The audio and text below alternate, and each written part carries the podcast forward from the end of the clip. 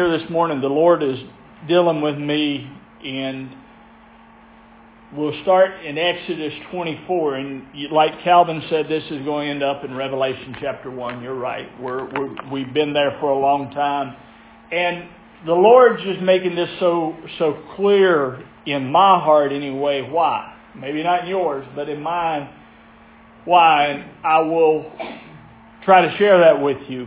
But Exodus 24:16 it says, "And the glory of the Lord settled on Mount Sinai for 6 days the cloud covered it, and on the 7th day the Lord called to Moses from the within the cloud. And the sight of the glory of the Lord was like a consuming fire on the mountaintop in the eyes of the Israelites." Moses entered the cloud as he went up on the mountain, and he remained on the mountain 40 days and 40 nights. So the sight of the glory of the Lord on the mountain was like a cloud and a fire. And it's really throughout the whole Old Testament, God comes in a cloud and a fire. You go and you start reading your Bible, you find a cloud and a fire. As much as the Lord deals with the cloud and the fire in the Old Testament, it's probably for a purpose.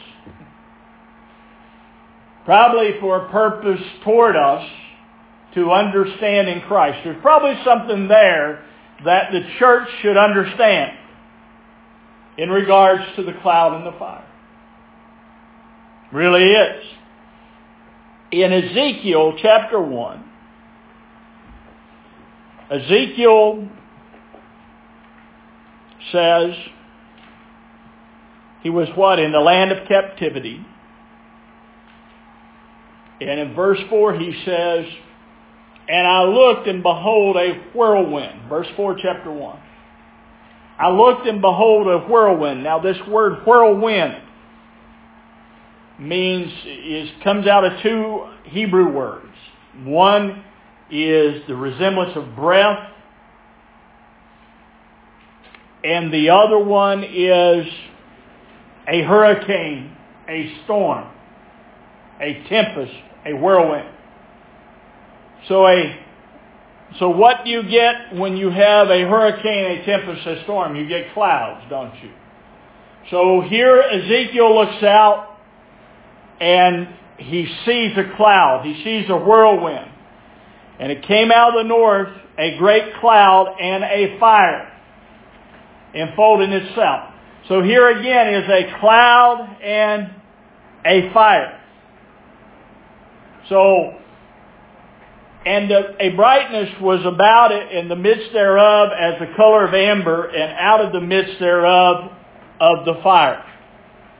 So we have on Mount Sinai Moses entering into a cloud with the appearance of a fire, and Ezekiel seeing a cloud with a fire. Okay? Now, if we come on down in this chapter in Ezekiel, I won't read all this, but come on down in, in this. And it says, verse 25, And there was a voice from the firmament that was over their heads when they stood, and they let down their wings, and above the firmament that was over their heads was the likeness of a throne. So above the firmament's a throne as the appearance of a sapphire stone, and upon the likeness of the throne was the appearance of a man upon it. Now look at this man.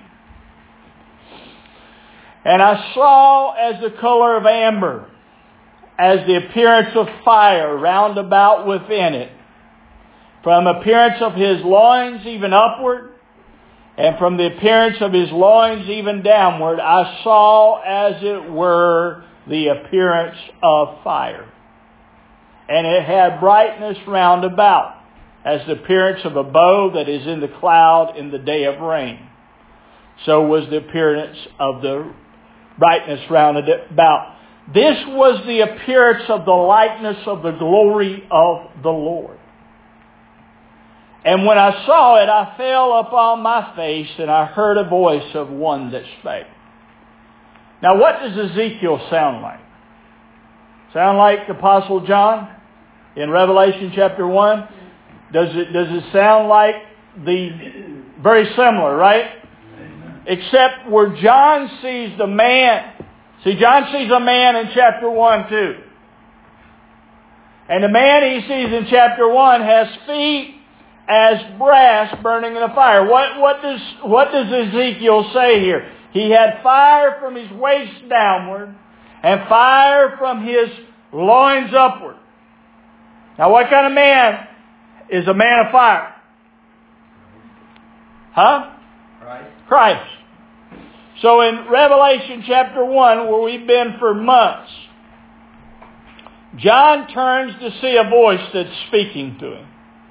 And being turned, he sees seven golden candlesticks and one in the candlestick. One in all seven candlesticks.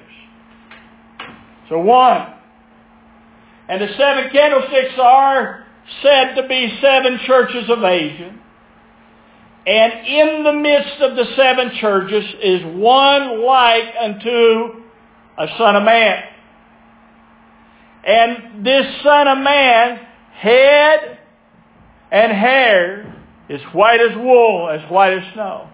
And his eyes are as a flame of fire. And he has feet as brass. And out of his mouth's a two-edged sword. His face is as the sun. And you go back there to Ezekiel's description and let the Spirit of God deal with you. Ezekiel's description said there was brightness round about. There was light and understanding and knowledge round about the appearing of the Son of Man. Where John sees the Son of Man at is in the church. This, this description that John gives is throughout the scriptures, the epistles you read. That's why it takes so long to get through it, because you can't just go read. He has feet of brass. Out of our carnal mind, we can just draw an image of it and say, well, his feet are as brass. And say, well, this is what Jesus looks like.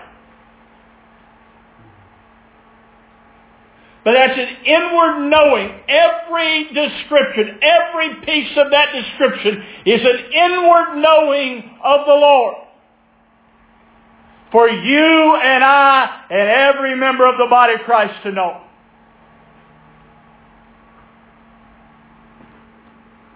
That's why he wrote it. That's why he saw it. He didn't just write it down in a book for a bunch of people to never know anything about it and just read over top of it. Wasn't God's intention. That someday out in eternity you'll figure it out in the sweet by and by. It's not the intention of the Lord. That's not the mind of the Lord. The Lord says you have the mind of Christ that you might know the things of God. So if I have the mind of Christ, if I begin to agree with the Lord, then the Lord can teach me His Word. And not just that I can understand His written Word, but that I have an encounter with the living Word in me that changes my life, my being. It's not just that I properly can give you the Scripture. That's part of it. That's part of it. But it's even bigger than that. It's that what you read would become part of you. That's his intention. That's the intention of God. Now, how does the intention of God work in me? Well, I think part of it is you have to understand the intention of God. You, you know, I, I was talking to somebody and, you know, a lot of people talk about the word end in the Bible. And I won't go into the full detail, but I want to tell you something about the word end. One of the main words used for end of the end, E-N-D, in your Bible means a goal. Not telling you that's the only word used, but it's one of the main words used for end. Is a goal that's set forth. All right? So God, let's say when God created, created the earth, God had a goal. Do you ever think about that? God had a goal. Ever, has that ever captivated our mind that God might have had a goal? We talk about our goals. But here's this awesome being that creates the planets that in his infinite wisdom understands that, that it takes water for grass to grow. It takes seed to bring forth a crop. All this is inside of God. All this is in His heart. All this is in His mind. All, all that you see in the natural comes out of Him. And He begins to speak. And He speaks in relationship to His goal. His goal, His purpose. And, and John 1, I, touched this last week, John 1, verse 1 is His goal and purpose. In the beginning was the Word. The Word was with God. The Word was God. Now, how do you say that's His goal and purpose? It's what that word means. His, that word means logos. Or it's, no, it doesn't mean logos. It is logos in the Greek. The Greek word for word there is logos. The word means the thought, the purpose, the substance, the essence. So in the beginning was the thought, the purpose, the substance, the essence. So when God said, let there be light, even though He created sunlight, when He created the lights in the sky, when he created the sun, the moon, and the stars, and he created light, he was looking toward the light. He was looking toward what Jesus says when Jesus comes up on the earth and he says, I am the light. That was his thought. That was his purpose. His purpose for you was to walk in the light. Not just to have sunlight, but to have the light of God in your life. To walk in the light of God in your heart.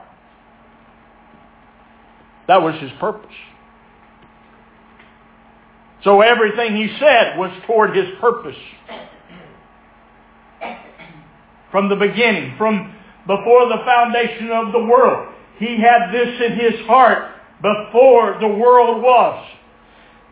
Apostle Paul gets a hold of this, says, you are chosen in Christ before. So in the Logos, in the thought, in the mind of God was the choosing in Christ. Now, it's hard to wrap our heads around. In the natural, we can't even understand it. But God has given us His Spirit that you might know all things, yea, even the deep things of God. How much? See, see, I guess the Lord will blend some things together in my heart that He's speaking in me. See, Paul, Paul says in Colossians not to be spoiled we're going to get on into that in a minute. With philosophies and vain deceit. Let me give you a little vain deceit. In the sweet by and by, that's a little vain deceit. You know why? Because it takes you off of the purpose of God. You'll understand it better by and by. Christians go around quote that like the gospel says it, like the words that we're reading say that. I grew up in church, and these songs were much of, I, would read the Bible, but I, I would come away with the songs I sung probably defining what I believe more than the Word. You may not have. I did.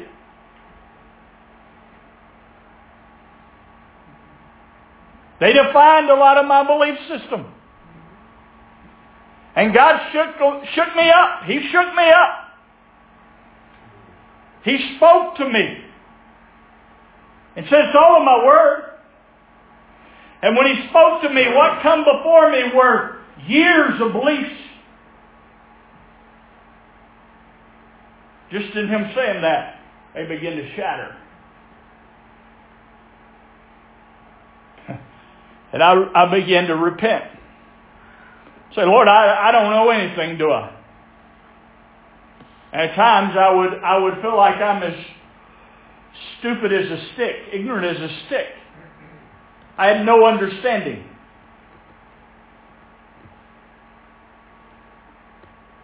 But it was, a, it was glorious to come to the Lord in that way that, Lord, I really don't know this word. I really don't understand it, but you do. It was a glorious transition in my life. Because God began to speak His word in my heart. And I began to hear by the Spirit. And the Spirit began to reveal Christ in me.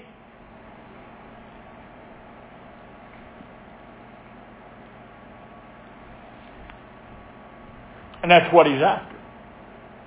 That's what he was after when he created man, was Christ in man. That's why man walks around and Mick Jagger sings, I can't get no satisfaction because he hasn't found the satisfaction. And half, half of the earth will run around with Mick singing it because they're in the same boat.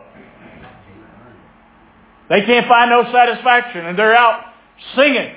That's the truth. They, I, I can't get no satisfaction because they can't find the place where satisfaction's at in Christ. What's sad is many believers are in the same boat. They're believers. They've been born again. Many of them filled with the Spirit. And you sit down and have a conversation with them and, and much of the time, they don't even want to talk about the Lord. The conversation goes something like, yeah, I went to church today. How's the weather? Let's not get too far off in this book. I want to get as far into it as I can.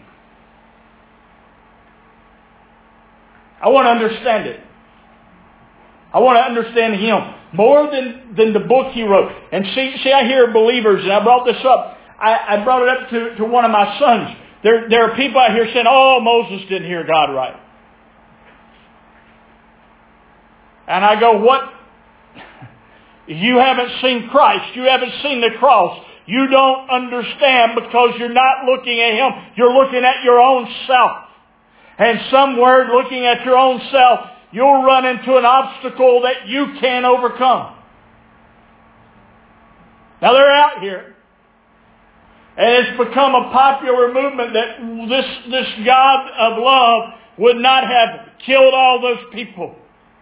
He would have not had the Israelites kill all those people. How could this God of love do that? Because the, in the love of God is the cross.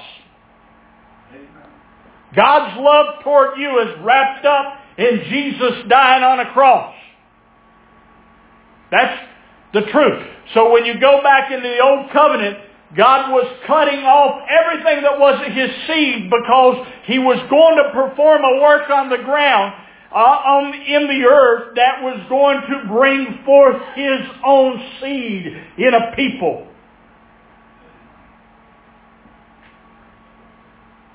And that's what he was going to do. Glory to God. Is bring forth his seed. And when you get born again, you get born of the seed of God. And if we could get believers just to see that part, to start there, you've been born of another seed than just Adam.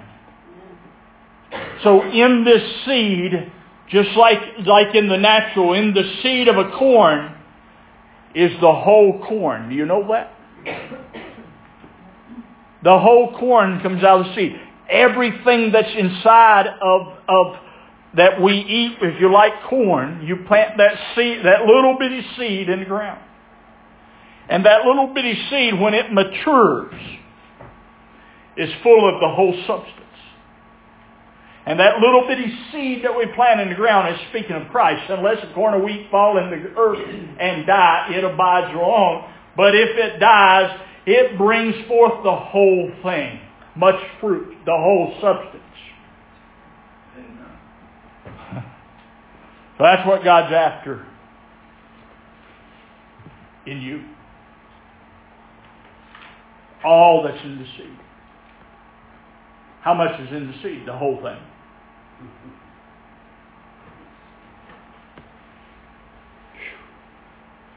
And man, when you consider that by the Spirit of God,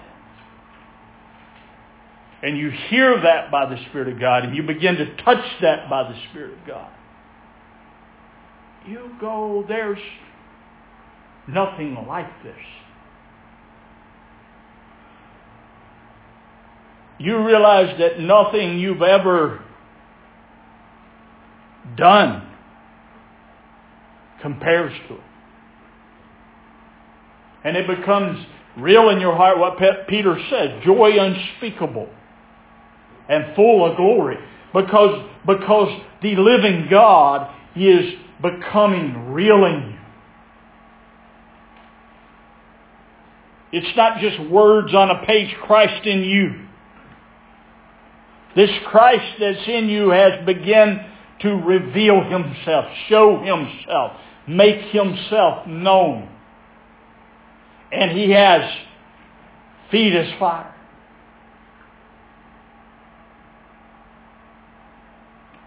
Why? Burn up the chaff. Get rid of impurities. Bring forth his own divine image.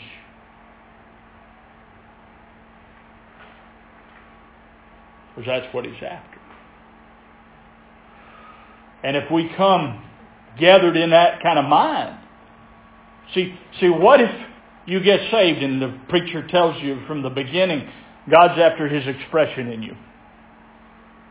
And you, your expectation from, from going to service from the time you are born again to you reach adulthood or you become elderly is the expression of God.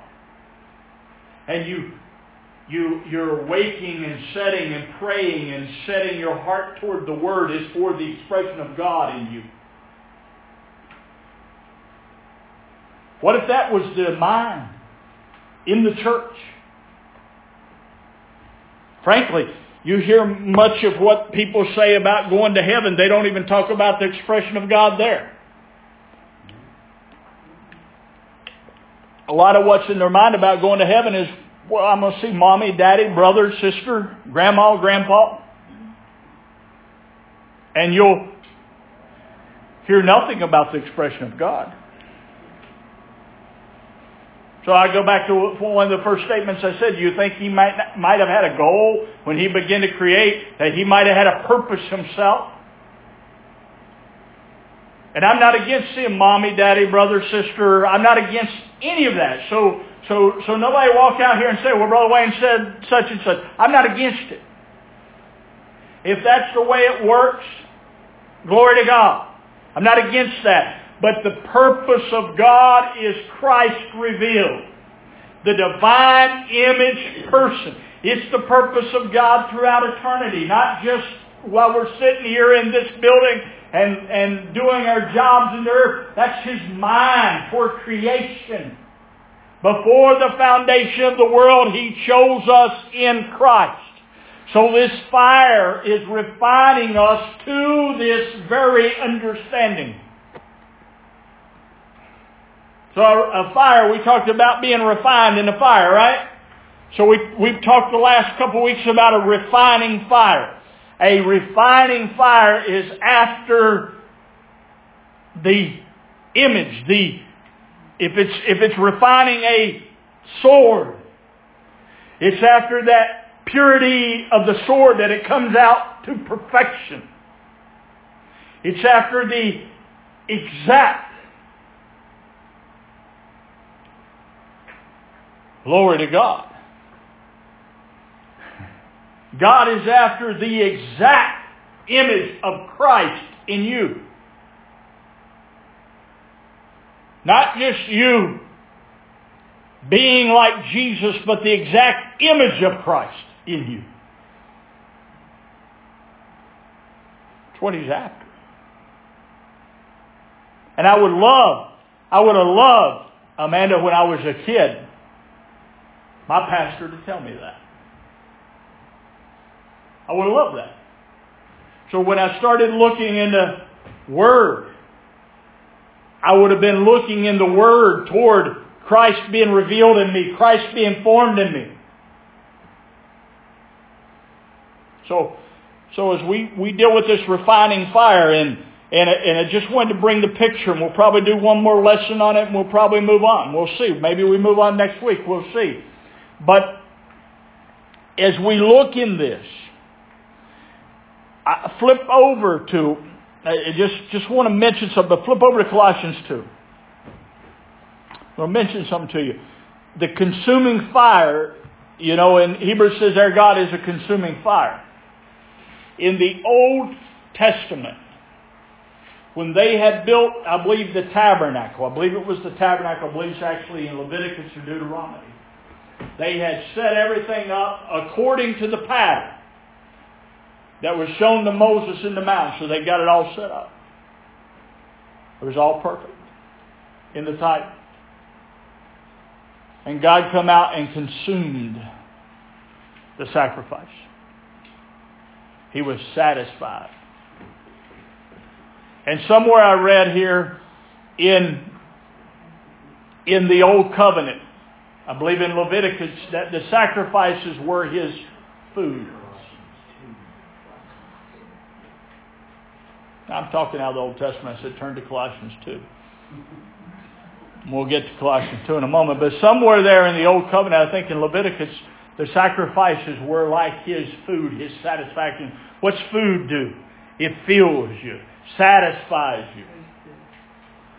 So when the sacrifice is worked in you, who is Christ. God is satisfied. So that fire just didn't do away with the dross. It actually consumed what he was pleased in.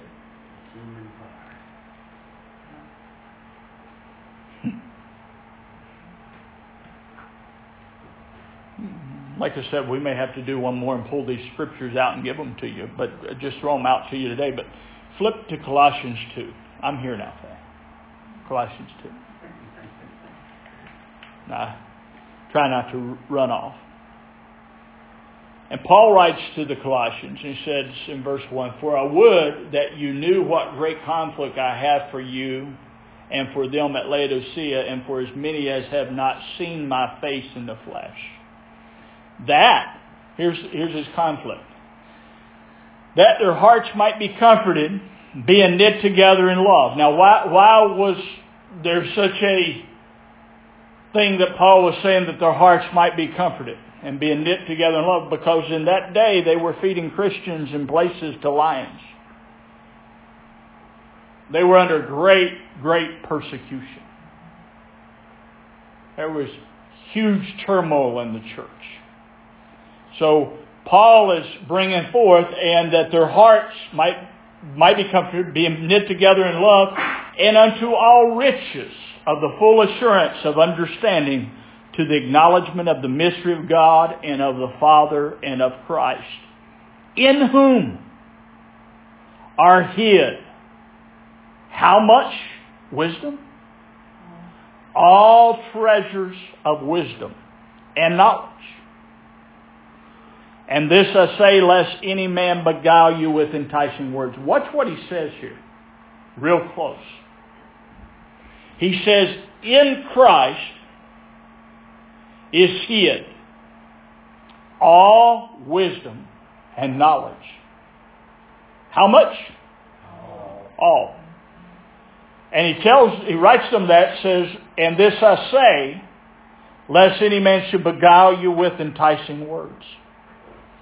For though I be absent in the flesh, yet am I with you in the spirit, joying and beholding your order, and the steadfastness of your faith in Christ, as you therefore, as you have therefore received Christ Jesus the Lord, so walk ye in him, rooted and built up in him, and established in the faith as ye have been taught, abounding therein with thanksgiving.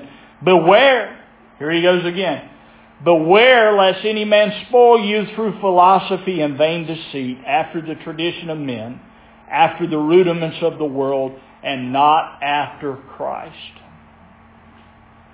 For in him dwelleth, how much? All. How much is all? The whole thing all the fullness of the Godhead bodily, and you are complete where at? In Him. So Paul didn't say you're complete in the sweet by and by. He says you're complete in Christ. And he says, grow up in Him. He says he's root, he wants you rooted and built up in Him and established in the faith. See, see, and he and he told him, he said, "Beware that man doesn't come in and spoil you." One translation says, "Take you captive." And I looked at that. Take captive. Take captive through an idea. Through through what's said, people are taken captive, captivated, captivated in their mind, captivated in their soul, enticed away from the truth that's in Christ. In Him is all fullness of God. All it is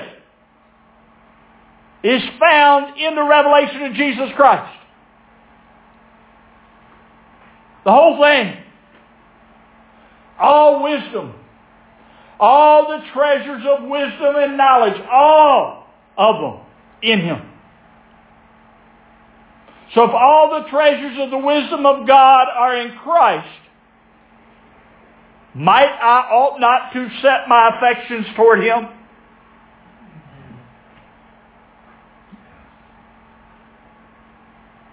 I, I, this thing has gripped me so much. Uh, it's, it, if I say something that offends you this morning, forgive me, pray for me. You can tell me after service if you want. I won't get mad at you too long. All kidding aside, this thing has gripped me so much. You know, I, am I'm, I'm listening to things people say, sing, whatever. And I'm going, is that after Christ? Is that after to know Christ? Is that, is that the, the intent of the heart?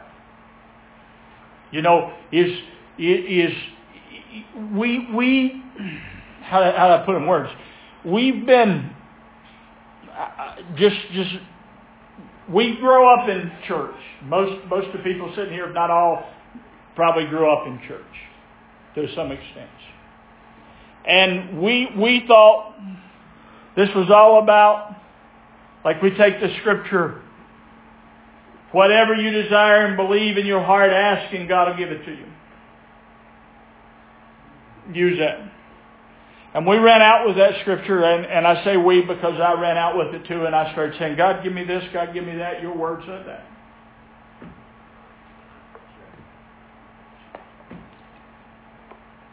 I did that.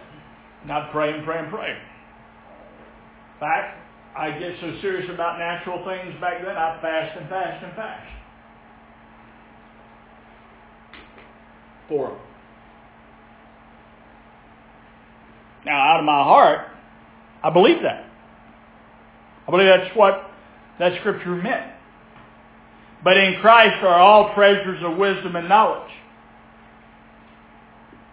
Jesus told them in Matthew in the Beatitudes, he said, hey, see the lilies of the field? What did he say about the lilies of the field? He said they neither spin nor toil. Says, Heavenly my Heavenly Father knows their need. And He supplies their need. And you're much greater than they. Seek ye. He even gave us instruction what to seek. Seek ye first, preeminently, the kingdom of God. And all these things will be added.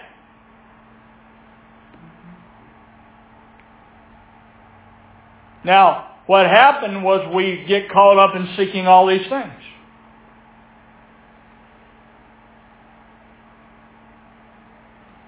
And maybe very little seeking of the kingdom of God, because the kingdom of God's some day out there in the future.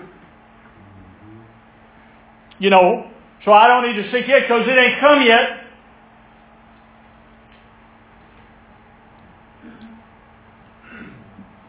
Because it's out there in the future. Beware lest any man spoil you.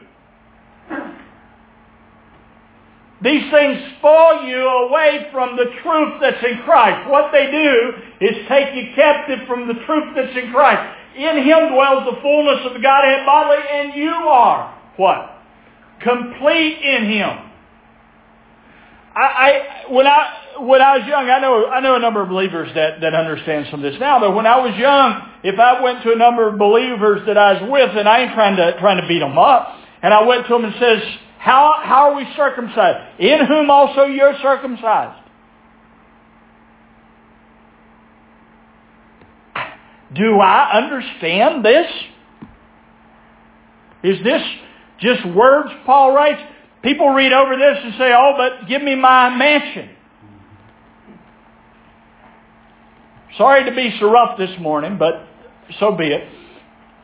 In whom also you're circumcised with the circumcision made without hands.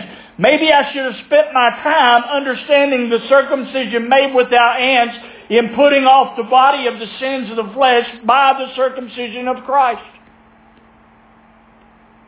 Glory to God. Because that circumcision frees me from the old man. It cuts him off. Hmm. And that's a glorious place to be free of the old man. And that's found in Christ. Many Christians are fighting every day with the old man that's gone, that's been crucified. Or fighting the devil.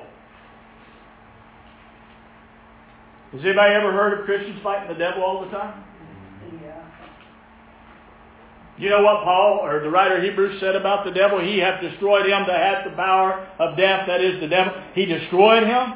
He spoiled principalities and powers. He, he did what to them? Spoiled them. Why are we fighting him? When we're in the one that hath all power and authority.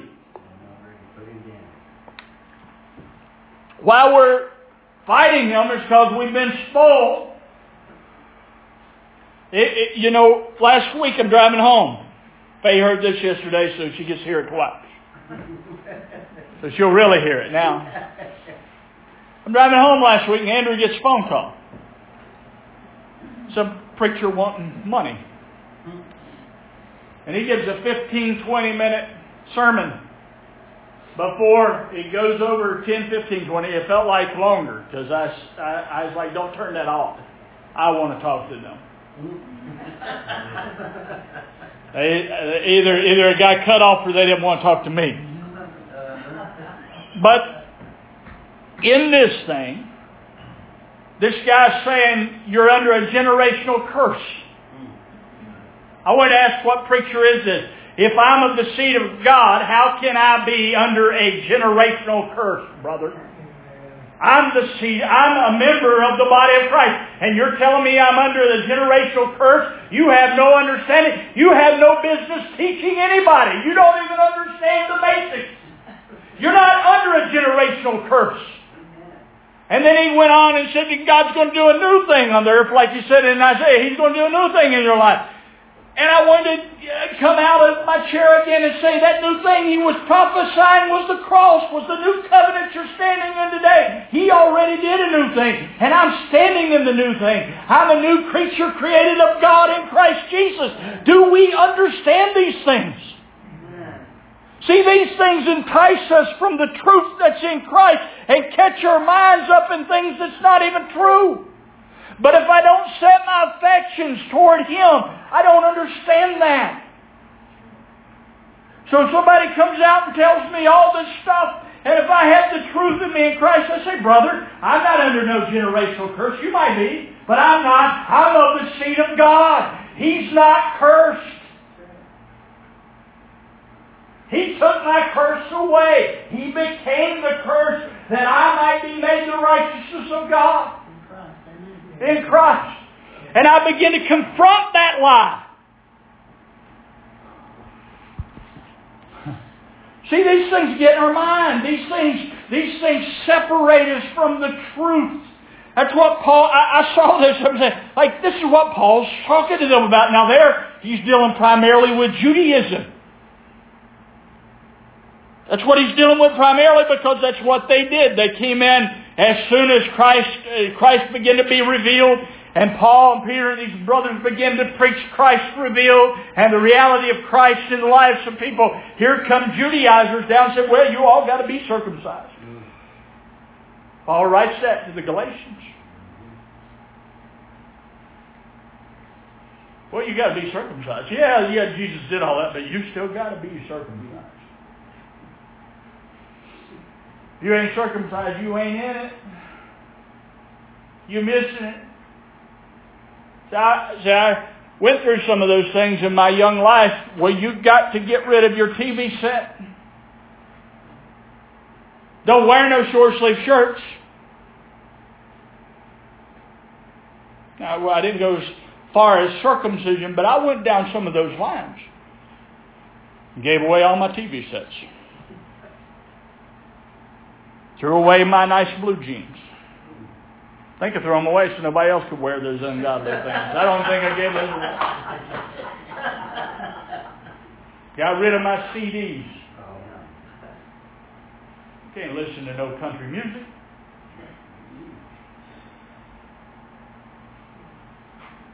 Man, I went through that. And I thought I was doing that for the Lord. Now, it's after God. I wasn't, I was really after the Lord, and somewhere the Lord got a hold of my heart, and thank God He did. But see, but see, these things spoil you from the truth that's in Christ. In Him's all wisdom and knowledge. So if I gave my heart, you know what? What did what did Solomon? You, you know, we talked about Solomon being uh, being blessed with all wealth, with the wealth beyond.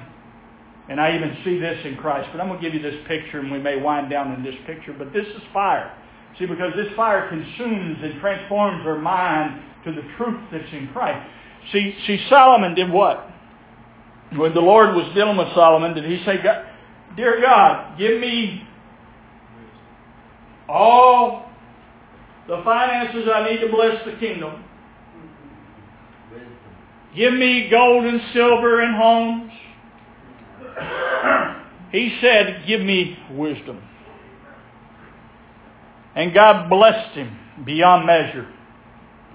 Now, in fact, all the kings of the world begin to come to Solomon's wisdom, to see his wisdom. And when Jesus shows up on the scene, he says, hey, a greater than Solomon is here. One filled with greater wisdom than Solomon the one that Solomon's wisdom spoke of had come. the one that Solomon's wealth had spoke of had come. Because in him is uh, the uh, is the treasure.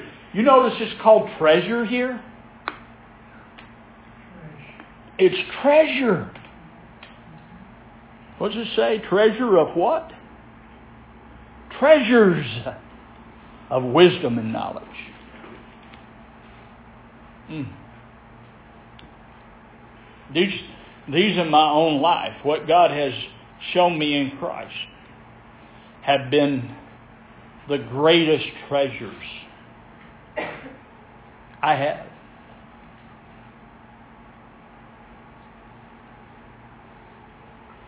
They've been great in my heart. Now, because they've created substance. I'm not saying that I'm anything. I'm no more than you are. But they've created substance of Him, realness of Him, being able to touch realness of God.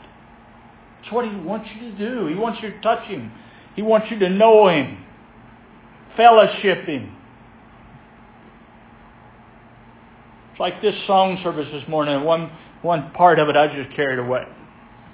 You know, I'm thinking, well, what they think I'm overdoing it. Then I said, so what? Get carried away. Mm-hmm. Let it go.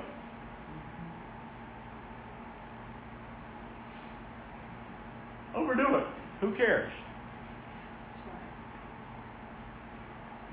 That's what Brother David did back in, in the old covenant. He overdid it, and his wife, she got upset with him. Here come Brother David. He seemed unseemly. You're a king, David.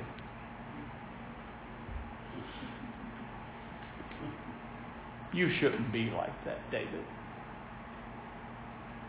You're a man of prestige and ought carry yourself right. He's like, I'm in the presence of the Most High God.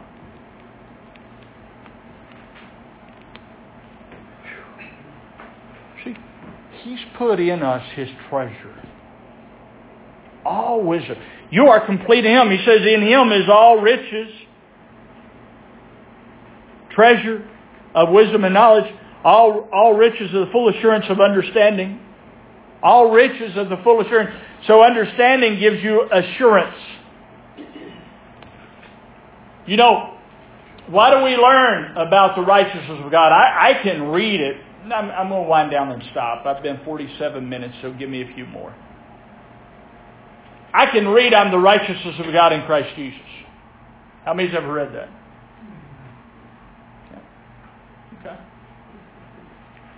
It, am I walking as if I'm the righteousness of God in Christ Jesus or just read it on the page? I read it on the page. But am I walking in it, right? And here, full unto all riches of the full assurance of understanding.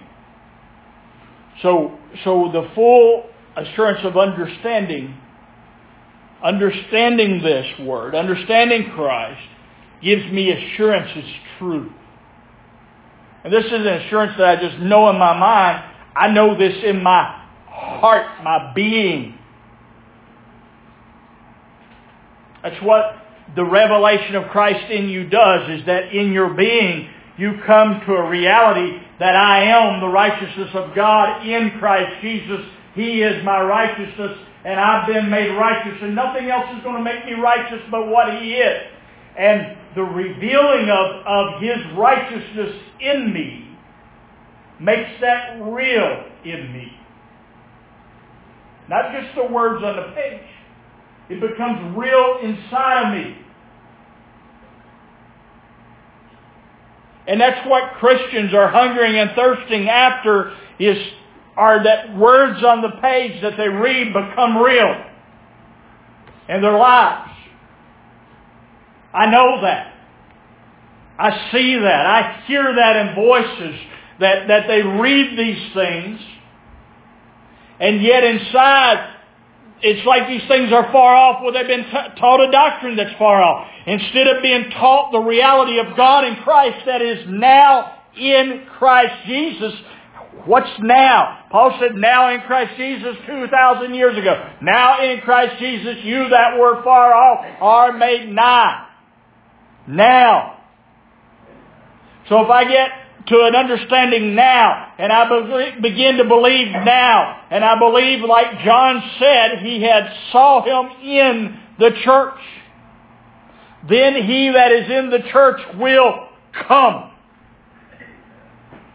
And his coming then doesn't have to be from 2,000 miles out of the air. His coming is within you. Glory to God. And he begins to come and make himself known in you. Appear, manifest himself.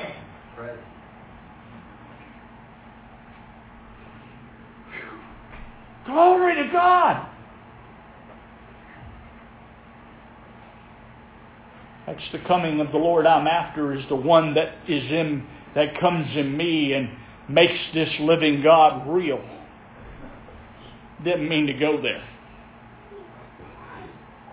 But all right, we went, we did.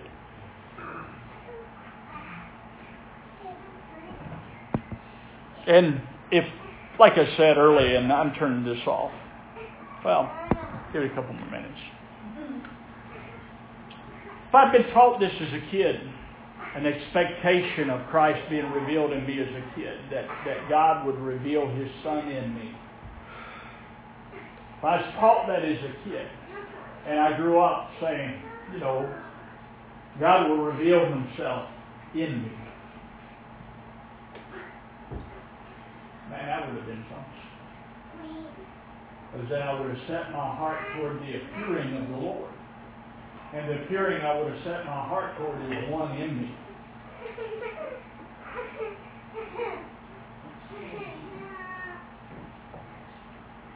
And I'd be looking for it every day. Every day I'd be waiting, looking. I'd be getting in the book looking for him to come, looking for him to appear. You, you know every word. She ran out the door, by the way. You know every word. Every word for come in your Bible is not the same word. You know that? You know there's multiple words used for coming and come and appear in your Bible. Do you know that if you study them? They're not all they don't all mean the same thing. There's multiple words there. Well, that's enough this morning. Any any